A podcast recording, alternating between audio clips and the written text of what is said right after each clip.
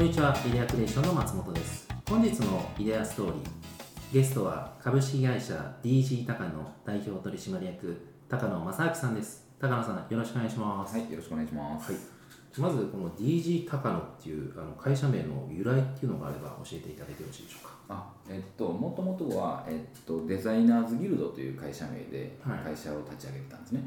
で、そのデザイナーズギルドの、えー頭文字 DG を取って、うんで、僕の名前を取って、DG 高野という名前にしました。あ、なるほど。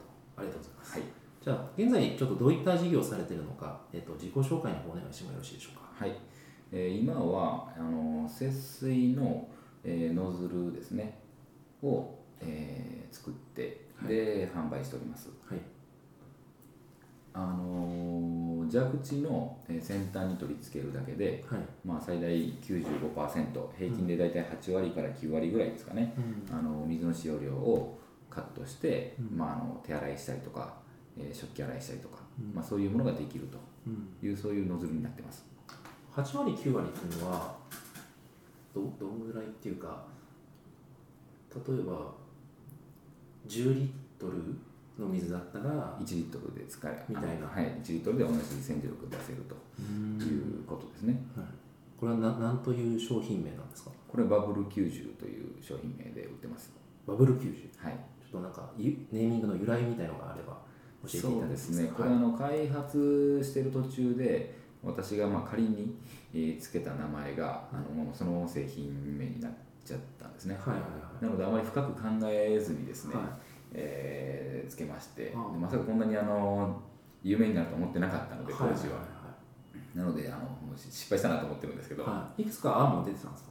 い、やあのー本当に仮で決めてたので そうなんですもうもう他に案は一切何も出ず。あもういきなりもうバブルみたいな、はいななんでバブルだまあ、あの水の中に空気を含ませたりするので、まあ、泡の力、あそっちの泡があってという意味ですね。90っていうのは？これは90%カットするというイメージでつけてます。はいはいはいなるほど。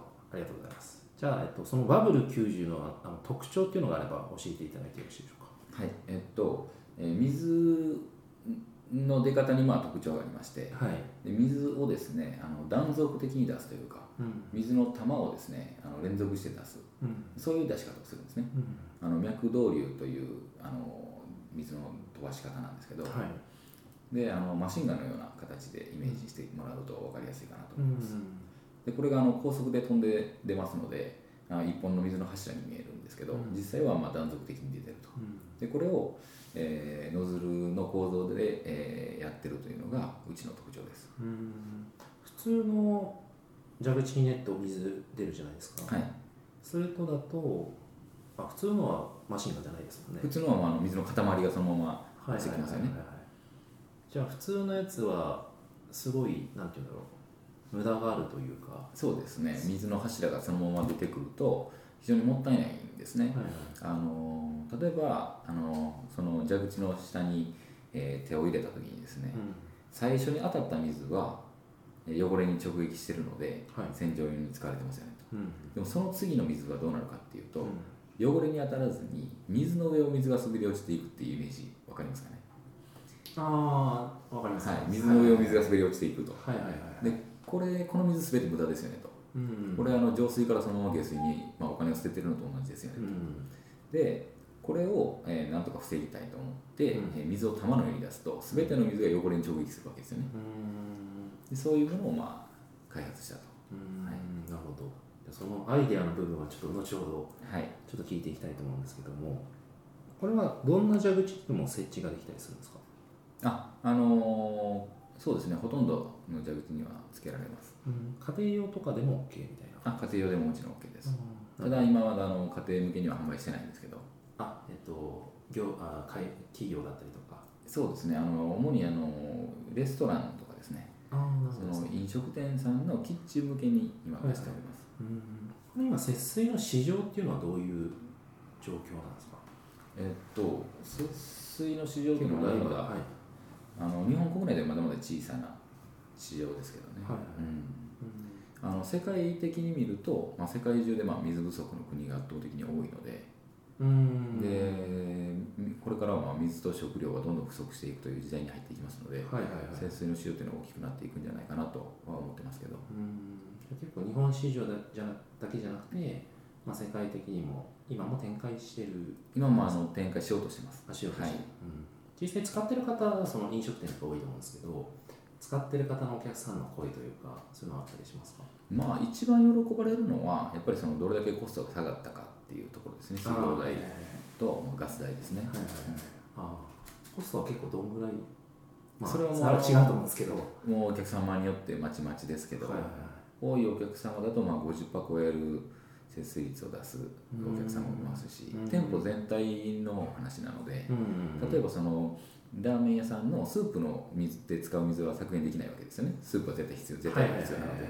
とかあのトイレの水っていうのはうち関係ないのでうん。削減してないわけですね。うん。この製品では関係ないので。うん。なのでそういうことも含めたトータルの店舗の水の使用量がどれだけ削減できるかうん。になってくるんですけどこれはもうお客様が普段どういう水の使い方をしてるかによってまあ大きく変わってきますので、まあ、うちは、えっと、蛇口の先端につけますのでその蛇口から出る水の量の、まあ、大体8割から9割ぐらいをカットしますよという製品なんですね。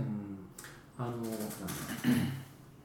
結構デパートだったりとかよく最近最近というかもうちょっと前からちょっとしか出てなくて、うん。あの数秒で止まっちゃうみたいな、はいはい。ああいうのも節水。まあ、あれは節水ですよね。はいはいはい。であれはあのセンサーであの1秒か2秒で水が出るの止まっちゃうと。ちょっとしか出なくて。うん、であれって皆さんあの体感されると分かるんですけど洗えないですよねと。ああまあまあそうですねあの手が濡れたらいいと。はい。いうレベルであればあれでいいんですけど、はい。あれでじゃあ食器洗えますかって言って洗えないですよ、そうですね。はい、なので超節水しながらちゃんと洗えるっていうものっていうのはなかなかないんですね、じゃあ飲食店とかだとその、まあ、あ洗い物がやっぱり必ず必要なので、はい。洗い物系にはすごい合ってるかなそうですね。飲食店の本当にあの洗い場で使っていただくのにはもうすごい効果がうん。出ますね、飲食店以外はあるんですか？まあ飲食店以外でも例えばその工場の手洗いで使っていただいたりだとかはいはいあとはあのスーパーのバックヤードで使っていただいたりだとか、うん。あと病院で使っていただいたりだとか、うん。学校もありますし、まあ、いろんなところで使っていただいてます、わかりましたはい。じゃあそこまででですねちょっと至った企業以前の若い頃からのですねどういった経緯があって今に至っているのかちょっと時系列に高野さんのストーリーをお伺いしていってもよろしいでしょうか。若い頃からっていう10代もうお任せします、もともとはい。あの東大阪の町工場の3代目で、はい。えー生まれ育ったんですね私は。であの私は中学に、えー上がると同時にバブルが弾けたわけですね、うん。でそれまであのバブルであの羽振りの良かったはい。社長さんたちがうん。一気にえー景気が悪くなって、うん。えー倒産がこう続いたわけですよ、うで、まあ、そういう環境を見て、えー育ってきたのでやっんはいぱりその、えー仕事のまあしんどいところを見ながら育ってきたというかね、分かんないなりにもなんか感じる部分が。あもう全然やっぱり違いましたね、あでそういうのを見て育ってで親の仕事も継ぎたくないなと、うんでその時代やっぱりその親も、えっと、もっといい仕事があるんなら、えー勉強してあの他の仕事をやりなさいというようなね、そういう教育をやっぱりうちだけでなくて、えー他の、えー町工場の社長さんたちはみんなしてたんですよ、うん。バブル前までは継ぐみたいなのがあったんですか？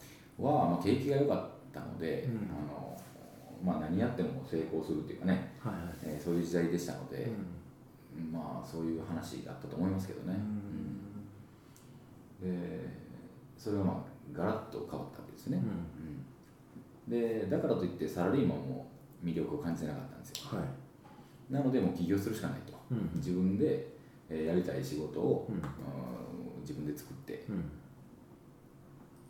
で、まあ、自由にできるじゃないですか自分で起業するとね、それは中学ぐらいからまあ、あの中学高校大学とそういうことを考えながら育ってきましたね、まあ、ですのであの大学も分転して、はい。えー経済学部に行きましたし。うん。で、えっと、就職活動もみんなあの僕の同期みんなあの大企業に行くのが一人ベンチャーに、うん。IT のベンチャー行きましたし、うんそれはもう起業するっていうのがあそうです。だからベンチャーの方がいいかなそうです。だからなのでもともと入る時からその3年で自分はまああの辞めると。うん。で、えーそういう条件で入りました、はい。うん。それはどういう会社だったんですそれはもうあのファミリー企業で、かはい。えー一代でも一気にあの大きくなっていったようなうん。会社で,、でそういうところをあの見て、まあ、そこにしようと決めましたね、うんなるほど。でそれでえっと独立する前にもう何のビジネスをするっていうのは決まってた感じですか？いえあの実際、えーどういうビジネスをするかっていうのは、えーっと決まってなくて。うん。で、えーっとただ、まあ、IT をスタートにしようとは思ってました。はいはいはい。なので、まあ、IT 業界に行ってたんですけど、うん。やっぱりその起業するのにうん。あ IT のその成功率が全然違うと思ってたんですね、はい。うん、でえーっとやっぱ元でもかからないですし、うんまあ、パソコン1台あればいいみたいなね、はい。うん。まあ、そういうのもあって、えー IT からだなというふうに思ってました、うん。ただまあえーその当時からやっぱりその世の中にない新しいものを生み出すとうん。いうことでであのデザイナーズギルドっていう名前をつけてね、はい。でえー設計者たちのまあ組合というようなイメージで、はい。イメージしてたんですね。はい。で、あの会社っぽい会社は嫌だと、まあ、日本のサラリーマンしたくないっていうのがあったので、はい。そういうギルドっていう名前をつけて。うん。で、まあ、世の中にない新しいものを生み出すっていうのでこれはあの、えっと IT のプログラムでも、うん。えーまあ、ものづくりのハードでもいいですしであのサービスでもいいですし、こう世の中にないものを作りたいなっていう、うん。まあ、そういうイメージで、うん。えー起業しました。うんそれは特にじゃあまずはまだ何をやるっていう別に商品とか決めてるわけではない。そうですね。ただ、まあ、起業した時のイメージとしては、まあ、最初のシステムを、あの何か、あの作るっていうねイメージではいたんですけど、うん。まあ、あの本当に起業してもすぐにというか起業前ぐらいからですかね。うん。え会社を起こす前ぐらいからえっとえっとその当時、えーなんだったかなそう節水のねえっと他社の節水の製品をはい。僕に持ってこられた、えー方がいてて。はい。でまあ高野君これ、まあ、ネットとかで売らないかっていうかね。うんでそういう話をもらったんですよ。でそこでまあ節水の市場っていうのを、えー知知りまして。はいはいはい。それで、まあ、調べていって、うん。まあ、そこにまあビジネスチャンスがあると。うんいうふうにまあ気づいてうん。で、えーそれをまあ最初の、うん。えープロダクトとして挑戦したというか、ああなるほど。はい、で一番初めも節水なわけですあそうですそうです、うん。なので IT の会社と IT 最初は IT やろうと思ってはい。立ち上げてたんですけど、はい。えー IT 一切やることなく いきなりものづくりに入った。そういう面で、まあ、01をまあやりたかったんですよね、うんうんうん、なので、まあ、あの何でもよかったわけですよ、うんなるほどでじゃあその節水これ売らないかって話になってはい、そこから今のバブル90まで至ったそのアイデアが思いついた背景っていうかそこら辺お伺いしていいですか？うーんとまあえっとあれ当時、まあ、すぐにそのえっと他社のその製品を見て大体原価が分かるわけですよね、はい。うん、それもまあ町工場で育ってきてたのででなんでこんな、えー価格のものが、あなんでこんな原価のものがこんな価格帯で売られてるんだうん。というところから、まあ、興味を持ったんですね。それは高い安い？えっとすごく、まあ、チープなうん。ものがうん。すごく高い値段で売られてたので、で、まあ、それから節水の市場っていうのを勉強していってはい。で、まあ、どんな会社がうん。世の中にどんな製品を出してるのか。うんっていうのも、まあ、調べるとうん。やっぱりあの性能としてすごくレベルが低かったんですね、うん。これ日本国内だけじゃなくて世界的に見てもうん。すごくレベルが低かったんですよ、うん。それは何年ぐらいですか？えーっと2008年。です。10年ぐらい前ですか、はい。はいはい2008年ですねやり始めたのが、うん。2008年の5月ぐらいからですかねうち僕あの着手しだしたの。うんそれは調べ出したのか。そうですね、はい。にうん。それで課題があるなと。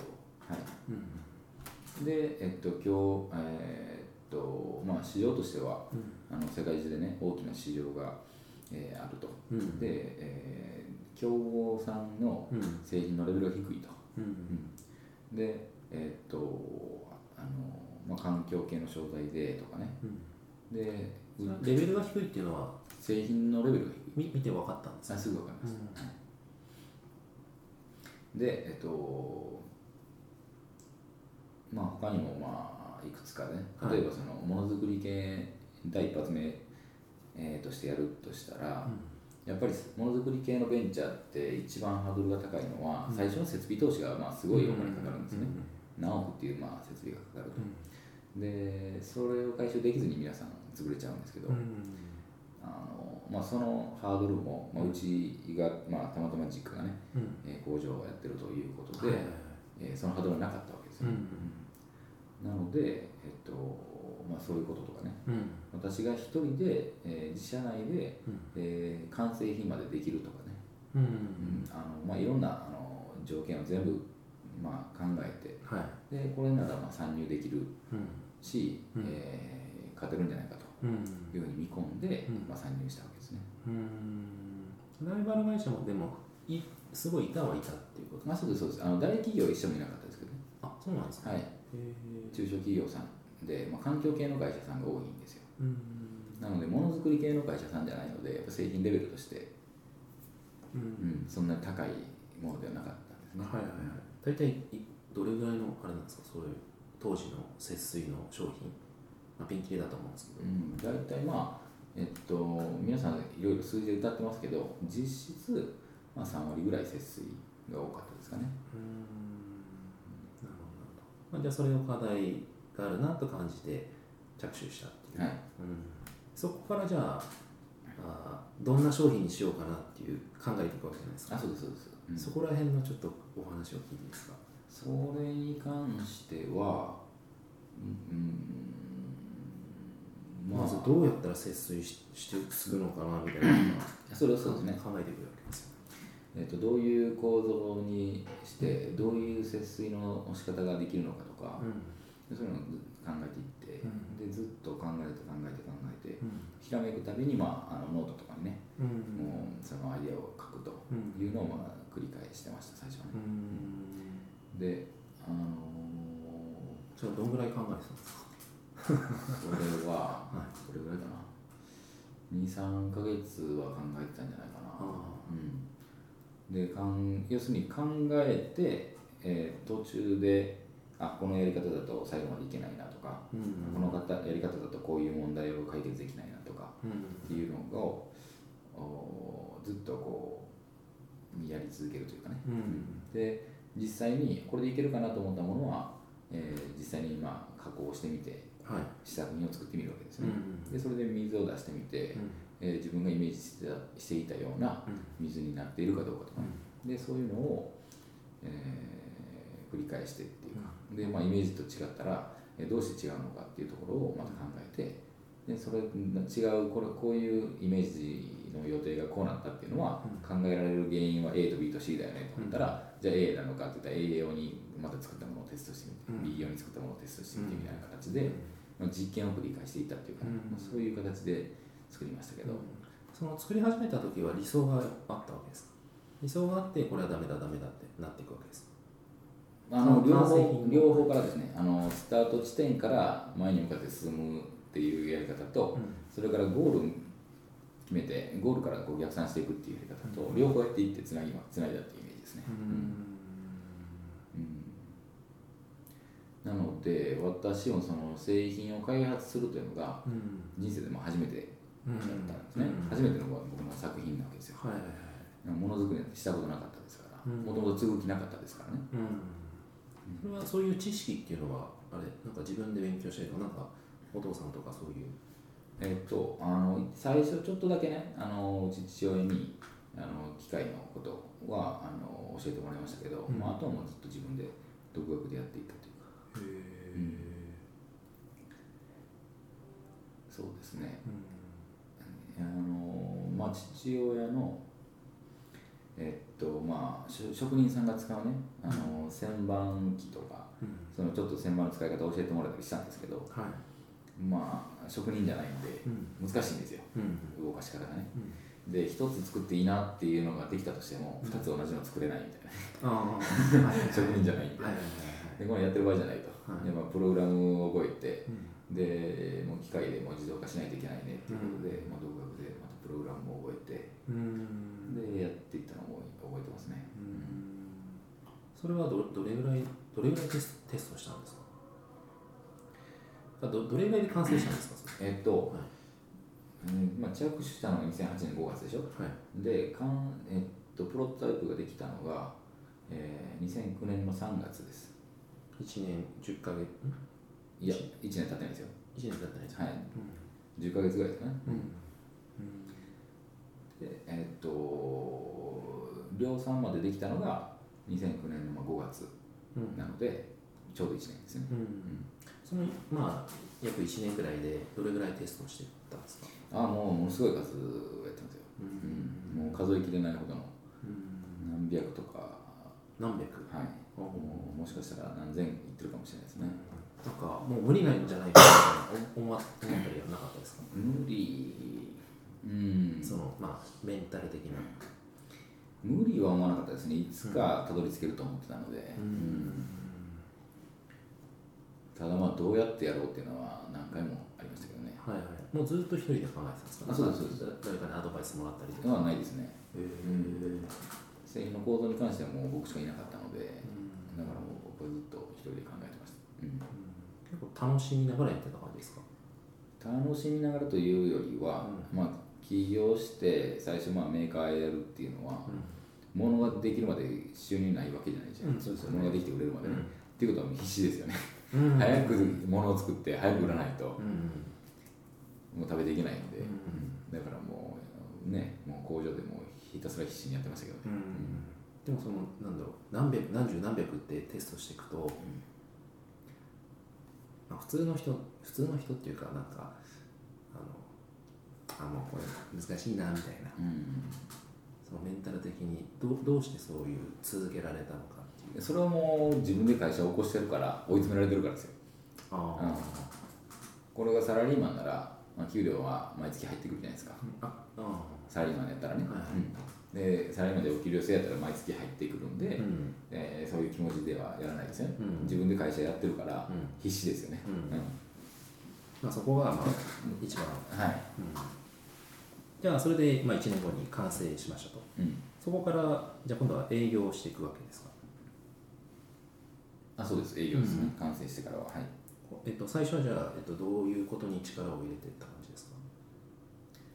最初は、まあ、あのいろんな企業さんにね、うん。えー買ってくださいっていう形で持って行ってたんですよ。えっと、それだけまだ、えっと、社員は誰もいない。まだまだ一人はいっていうずっと一人です、まああの売れてないので社員を雇えるお金がない。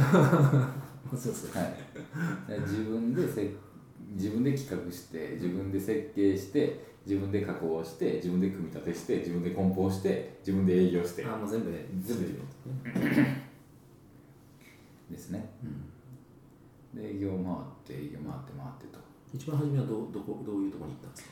えっとあの大手のね、えー企業さんとかねいろいろ行ってみましたけどね、うん。それはなんか電話とかで？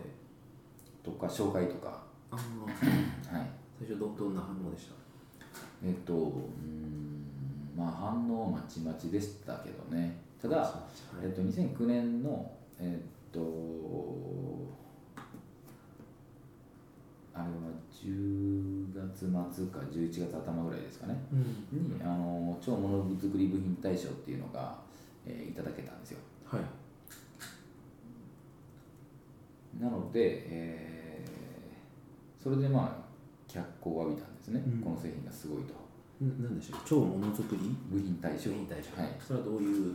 えっと、日刊工業新聞と、はい、でそれから、えっと、経済産業省とでやってたやつなんですね、はい、でその年に生まれた、まあ、全ての部品の中の日本一を決めるというそういうコンテストで、で製品っていうのは脚光を浴びるんですけど、部品っていうのはなかなか脚光を浴びないと、でも、えーと、優れた製品っていうのは優れた部品から成り立ってるから優れた製品なんだと、ででやっぱり部品を作ってるところにスポットライトを当てないとダメだろうっていうコンセプトだったようです、はいはいはいで、えー、それは企業規模を問わないと、はい、で、えーえー、なのでうちでも応募できたわけですね、うん、設立1年目の社長1人の会社でも応募ができたんですね、はいはいはい、でも、えっと、その代わり、うん、製品性能が世界最高水準で、うん、えっとなんだかな第三者機関の客観的なデータがいってとか、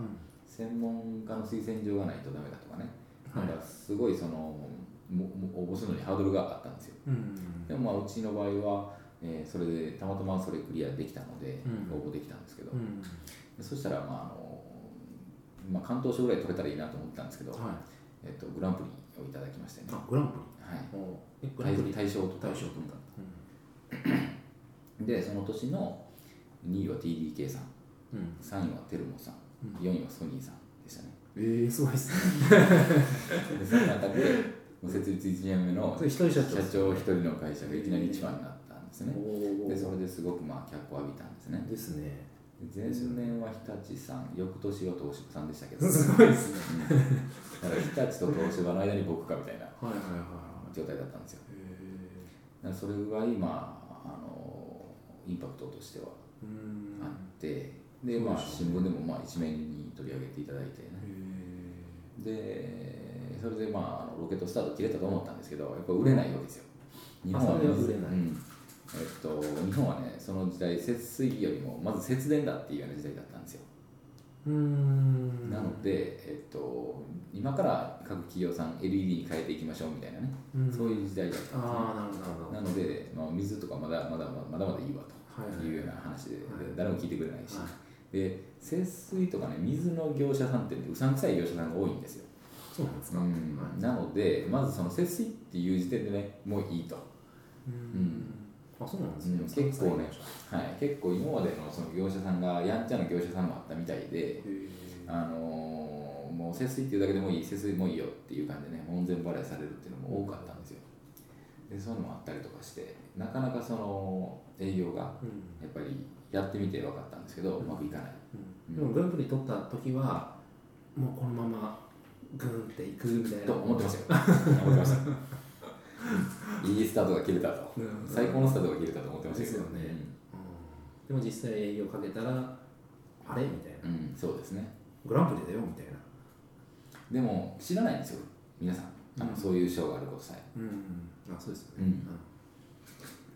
なのでなんだその賞はという形になっちゃうので、ね、はいはいはいはい。でもなんか営業かけに行ってちょっとイメージでしかないですけど、うんまあ、飲食店とかだと、まあ、90%とか80%とか節水できて、あまあ、何十万とか半額だったりとか年間あ節約できると、まあ、で営業するするとなんか反応良さそうな感じはするんですけど、ね、その当時は飲食店にはほとんど行ってなかったんですよ。あそうなんですね、はい、企業さんに行ってたんです普通に。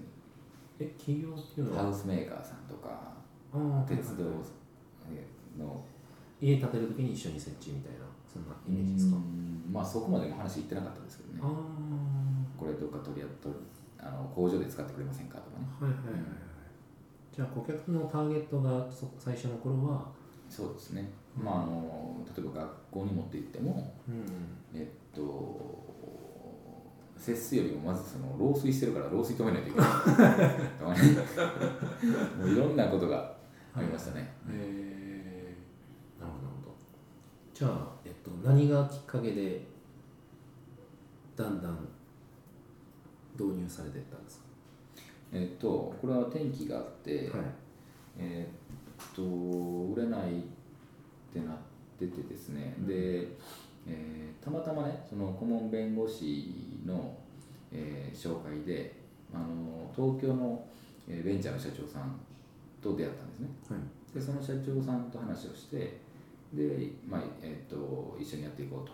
うん。いうことで、えー一緒にまあ販売会社を東京に作ったわけですよ、はい。うん、東大阪から営業するのもまあやっぱ大変なので。うん。で、えっと、そこからですねあのレストランとかその外食産業うんにもう集中してねうん。で営業かけるようにしたんですね。うん。で例えば展示会に出店してうん。でそこでもうどんどんまあ5店舗持ってるオーナーさんとか10店舗持ってるオーナーさん相手に、まあ、営業をかけてですね。でまず1店舗でテストしてくださいと。いうことで、まあ、無無償でテストしてもらって。で2ヶ月後水道代がどうなってるか見てくださいと。いうようなそういう営業に切り替えたんですよ、うん。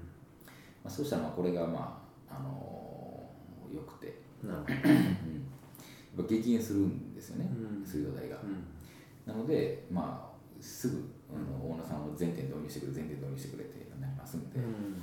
それでまあ一気に売り上げを上げていったっていう。なるほどね。じゃあターゲットお客さんのターゲットが変わったのは大きいそうです。感はい。大きいですね。うん。あともう営業の仕方も変えたっていう。無償で取り付けに行ったっていうね、うん。お試しみたいなうんそうです。うん。それまでやっぱりその販売を考えてましたので最初から。じゃあその営業の社長さんとの出会いがきっかけだった。ああそうですはい。なるほどなるほど。でそれまでは出会あその方と出会出会ってない時はそういううまあ、ターゲットを変えるだったりとか、うん。あーお試しだったりとかそういうのは思いつきましなかったみたいな感じですか？ああそうですね。あーはい。なるほどね、まあ、結構でもそうですよね。ターゲットを変えたらあー爆発的にやっぱ変わったっていうのが多かったりしますよね。うん。結局ねその日本の会社がなかなかその当時今でこそねそのベンチャーと組むとかねベンチャーの製品でも取り扱うとかっていう風な風潮みたいになってきましたけど、うん。当時はもう全然そんな感じではなくて、うん。もうあのえっともううん実績がないとこの商品は買えないとかね、お宅社員何人いるんだとかね、うん。設立何年目なんだとか売り上げ何ぼなんだとかね、はいそういうこと聞かれて、もう門前払いされるわけですよ、でそれがまあ当たり前だったのででもで飲食店のオーナーってまあ B2B と B2C の間ぐらいのうん。人たちっていうかね、うん。うん、その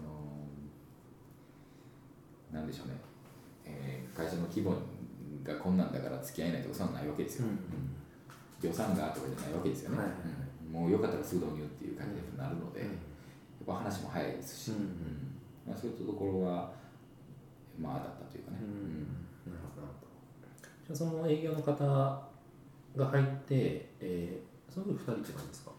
それ一緒に誰あの何人か。えっと、私とそのまあ販売会社の社長とうん。で一緒にまああの販売会社を立ち上げたんですけど、うんそこはもともとその社長さん、まあ、ベンチャーの社長で別の事業をたくさんやられてるんででその違うところから、うん。まあ、精鋭を、うん。あの何人かピックアップしてね。うん。でうちのバブル90の販売部隊を作ったわけですね。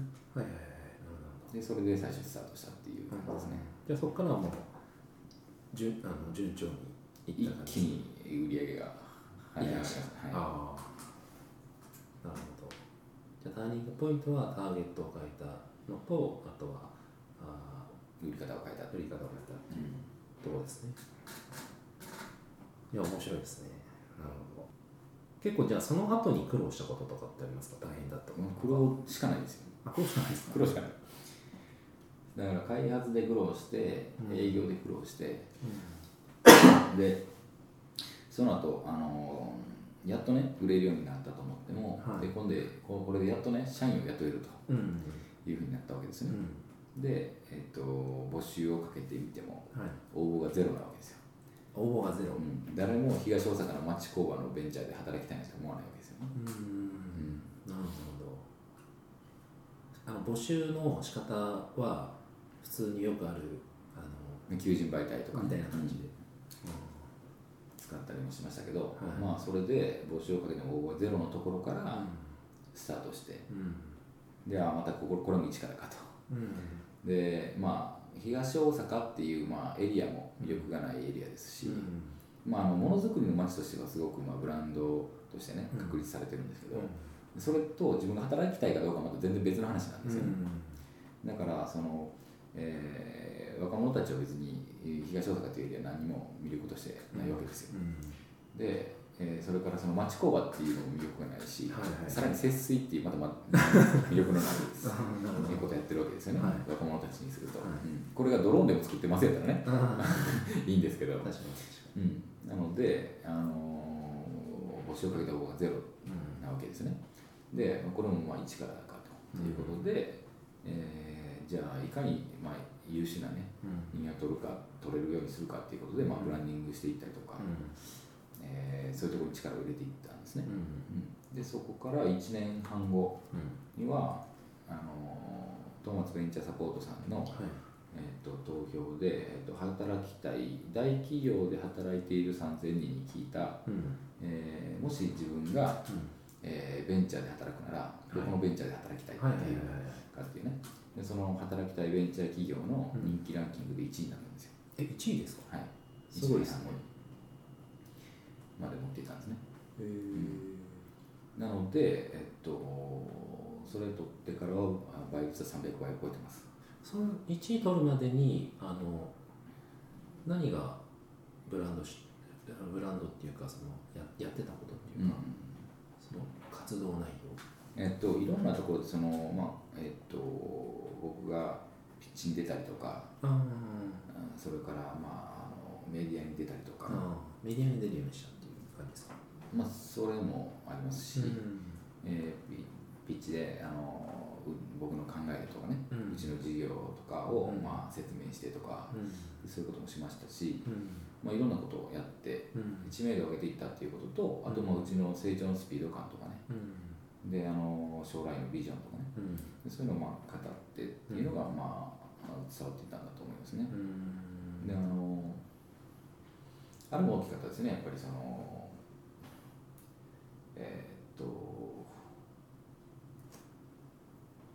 テレビに出たのが大きかったですね。はいはいはいはい、うん、どどんな番組出られたんですか、えっと、TBS の「ガッチリマンデー」とか。ああはいはいはいはい、ガッチリマンデー。はいはい。ああいう形でテレビに出たりすると爆発的にやっぱり、うん。えー、アクセス数も増えますし、うん。うん、ガッチリマンデーってどういうどんな反響なんですか？あの、はい、あれはねすごかったです。すごそうなイメージですね。はい。すごかったですね。あのー、あれまだやってますよね、やってます、やってます、ね、えっとね、えっと、週刊アスキーさんも、うん、そのガチマデーにの、えっと、放送に合わせてね、うん、ネットで記事を書いてくれたんですよ。うん、でそのおかげで、えー、よかったんですけどうちはあの早々とアクセスが殺到してうちのホームページは落ちるわけですよ。であであのまあ、ネットで皆さん検索しますよね、バブル90っていう名前検索すると、えー、アスキさんのページに行くわけですね。でアスキさんのページはもちろん落ちないんで、だからそのページが過去の記事の最高のアクセス数を出したようで、で、ヤフーの検索の急上昇のワードでもなんか1番か2番かなんかなってたみたいです、バブル90。はい。とあの有名な女優さんの名前が並んでるみたいな、まあそれぐらいの反響があって、うん、で問い合わせももうすごかったですし、もう電話が鳴りやまないし、メールはもう更新するたびに100通ずつ増えていくしみたいな、そんなんでしたね、うん、でもあれですよね。あのちょっとインタビュー前にいろいろ検索してたんですけど節水ノズルだったりとかあバブル90とかもう大体節水ノズルとかで Google とかで1ページ目とか大ほぼ占めてましたよね、ただその当時はねそんなことなかったですよ、うん、このバブル90って検索すると、うん、もう90年代のバブル崩壊の話が出るからなので、まあ、ネーミング間違ったと。はいはい僕もあのそう思ってました。バブルあのあそっちのバブルかなと思ってね、そうなんです。この不吉な名前が。なるほど。じゃあそれで、えー働きたいベンチャー企業ランキング1位。1位はい。取って、えーメディア露出して採用来た感じですか、あそうです。まあその前からどんどんどんどん急速に人気は上がっていったんですよ。えっと応募、えー募集かけて、うん。えー120人応募が来た150人応募が来た180人が応募が来たで、えーえー1位になって、うん。一気に300人超えたっていう感じになってどんすごい勢いで、うん。もうなんか倍率っていうかねうん。上がっていったので、うん。ちょっと採用の部分も聞きたいんですけど選ぶポイントみたいなありますか？ああ選ぶポイント。あの、まあ一気に売り上げが上がって、で雇えるようになったわけですよね、うん。でも実態はあの販売会社の方には営業マンがいましたけどはい。メーカーの方にはもう僕が実質一人なわけですよね、うんなので全ポジション空いてるわけですよ。ああそっかそっかそっか。そうね。全椅子が空いてるわけですよね、はいはいはいなのであの誰が来ても 誰が来てもどこでも空いてますよぐらいの感じだったんです、はいはいはい。最初は、なのでまあでもね、はい。一気にその魅力として上がっていったんですけど最初の頃はやっぱりそのゼロだったのがうん。ポツポツと1人あの応募してきたとかね2人応募してきたとかやっぱそんなレベルだったので最初の頃はすごくやっぱ苦労しましたよ。うん。変な人も来ましたしね。うん。採用って難しいじゃないですか。うん。難しいですいまだに難しいと思ってますけど、う結局面接でだけで判断できないんですよね。んそうですよねうんあ単純に採用だけじゃなくても外注だとかもそうですし人選びってすごい難しいです難しいですよね、難しいです。まあ雇ってみないと分かんないみたいなそうなんですよ。まあ結局そうなりますかね。うん。まあ今はねあの だいぶ昔に比べるとねうん。あのだんだんノウハウとして溜まってきましたけどね採用のノウハウも、はいはいはい。本当に最初はだって人を面接したことなんてなかったですからね、うん。だから何を聞いていいかもわからないし。はいはいはいはい、うん。最初はどんな感じだったんですか？仕事してくれる仕事してくれますかぐらいの。あう ちこんな会社だけどみたいなね、ーえじゃあなんかネットに載ってるあのマニュアルみたいなので質問項目探してみたいなこれ聞こうみたいなそんな感じだったんですいやえっとあの自分にその能力がないっていうかねそのえっとノウハウもないのをもちろん分かってるわけなので、もう最初からあのえっと採用をアウトソースしてたんですよ、あそうなんですね、はい。なのでその会社に頼んで、うで最初のその会社の紹介文からんうん。で、えっと、応募してきた人の書類選考。うん。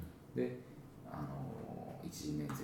はい。で、えー SPI も受けてもらって、うん。で最終面接になってようやく僕登場と、うん。じゃないと社長一人の会社なんではいはい。全部やってられないわけですよ、うん。そんなことやってる場合じゃなくて仕事しないといけない。うん。なのでそういう会社を使ってうん。やってましたね。はい、でですね、えー起業したいんですけどあのまだちょっとどういった分野に進もうかなみたいなあの迷ってる方向けにちょっと何かアドバイス的なものがあれば。うんまあ自分の、えー武器は何かっていうことですね。自分の、えー好きなこととかはい自分の得意なこととか、うん。自分の武器を生かさないと絶対に勝てないと思ってるので、えー武器を生かしてようやくスタート地点に立てるのかなっていうくらいのもんだと思ってるので、自分の武器は何かっていう自己分析をうん。まずするっていうのがいいんじゃないかなと思いますけどね。自己。分析、うん。自自己分析、うん。はい。なるほど。うん。じゃああと何をやるかによると思うんですが最初のスタートの資金ですね。これはどれぐらいなんか用意した方がいいかとか アドバイス的なものそれも何をやるかによってね、全然違ってきますけどね、それは多ければ多いほどいいんでしょうけど、うんその人に、その人自身に、本当にその、えーがあの信頼性というかね、そういうのがあればね、うん。最初からあのお金出してくれる人はいるでしょうけど、うん。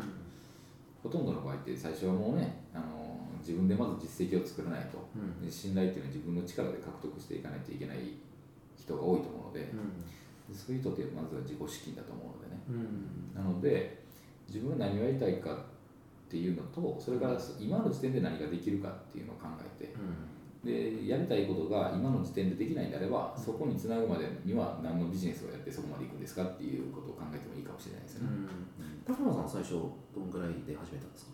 僕は最初な自己資金で。そうですねあの、えっと、サラリーマン3年間してたので。あその時に、はい、その時の起業しようと思ってたんで、はい、もう貯めてたそうですそうです、うん、分かりました。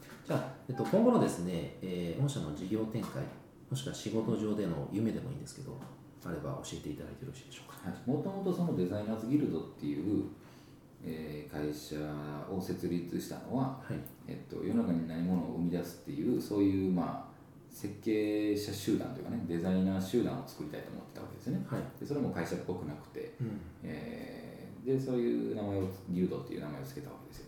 でようやくねあの今までまあずっとあの製品の企画とかね開発製造っていうのを僕がやってきましたけど、うん、ようやく一緒にできるような仲間が揃ってきたので、やっと当初のあの目標目的っていうかね当初の予定の、えー、ギルドっぽい会社ができていくかなというふうに思ってまして、うん、で今年は、えー、開発の、えー、まあ最初の年だと思ってましてね、はい、今必死にいろんな製品を開発してるんですけど、うん、来年世の中にないものが新しいバンバン新しく、えー、バンバン出てくるんでそういう、まあ、予定で、うん、えー、今動いてます。ありがとうございます。はい、じゃあ最後にですね、えー、これから起業を考えている方々へのちょっとメッセージをお願いしてもよろしいでしょうか？うん、そうですね、まあ今ベンチャーすごく盛り上がってますし、はい、あのー、しんどいことはすごくまあたくさんありますし、今大変だしもうプレッシャーに負けそうになるとか、まあ、いっぱいありますけど、えー、その分の、あのー、プラス的なね、えーまあ、楽しさだったりだとか成功した時のなんかこう喜びとかね、うん、なんかこういろんなものを、まあ、味わえるっていうのがベンチャーだと思ってますし、うん、なので、えー、面白いルートだと思います、うん、ただ非常に厳しくて実際現実としては5年で9割ぐらいだったかな。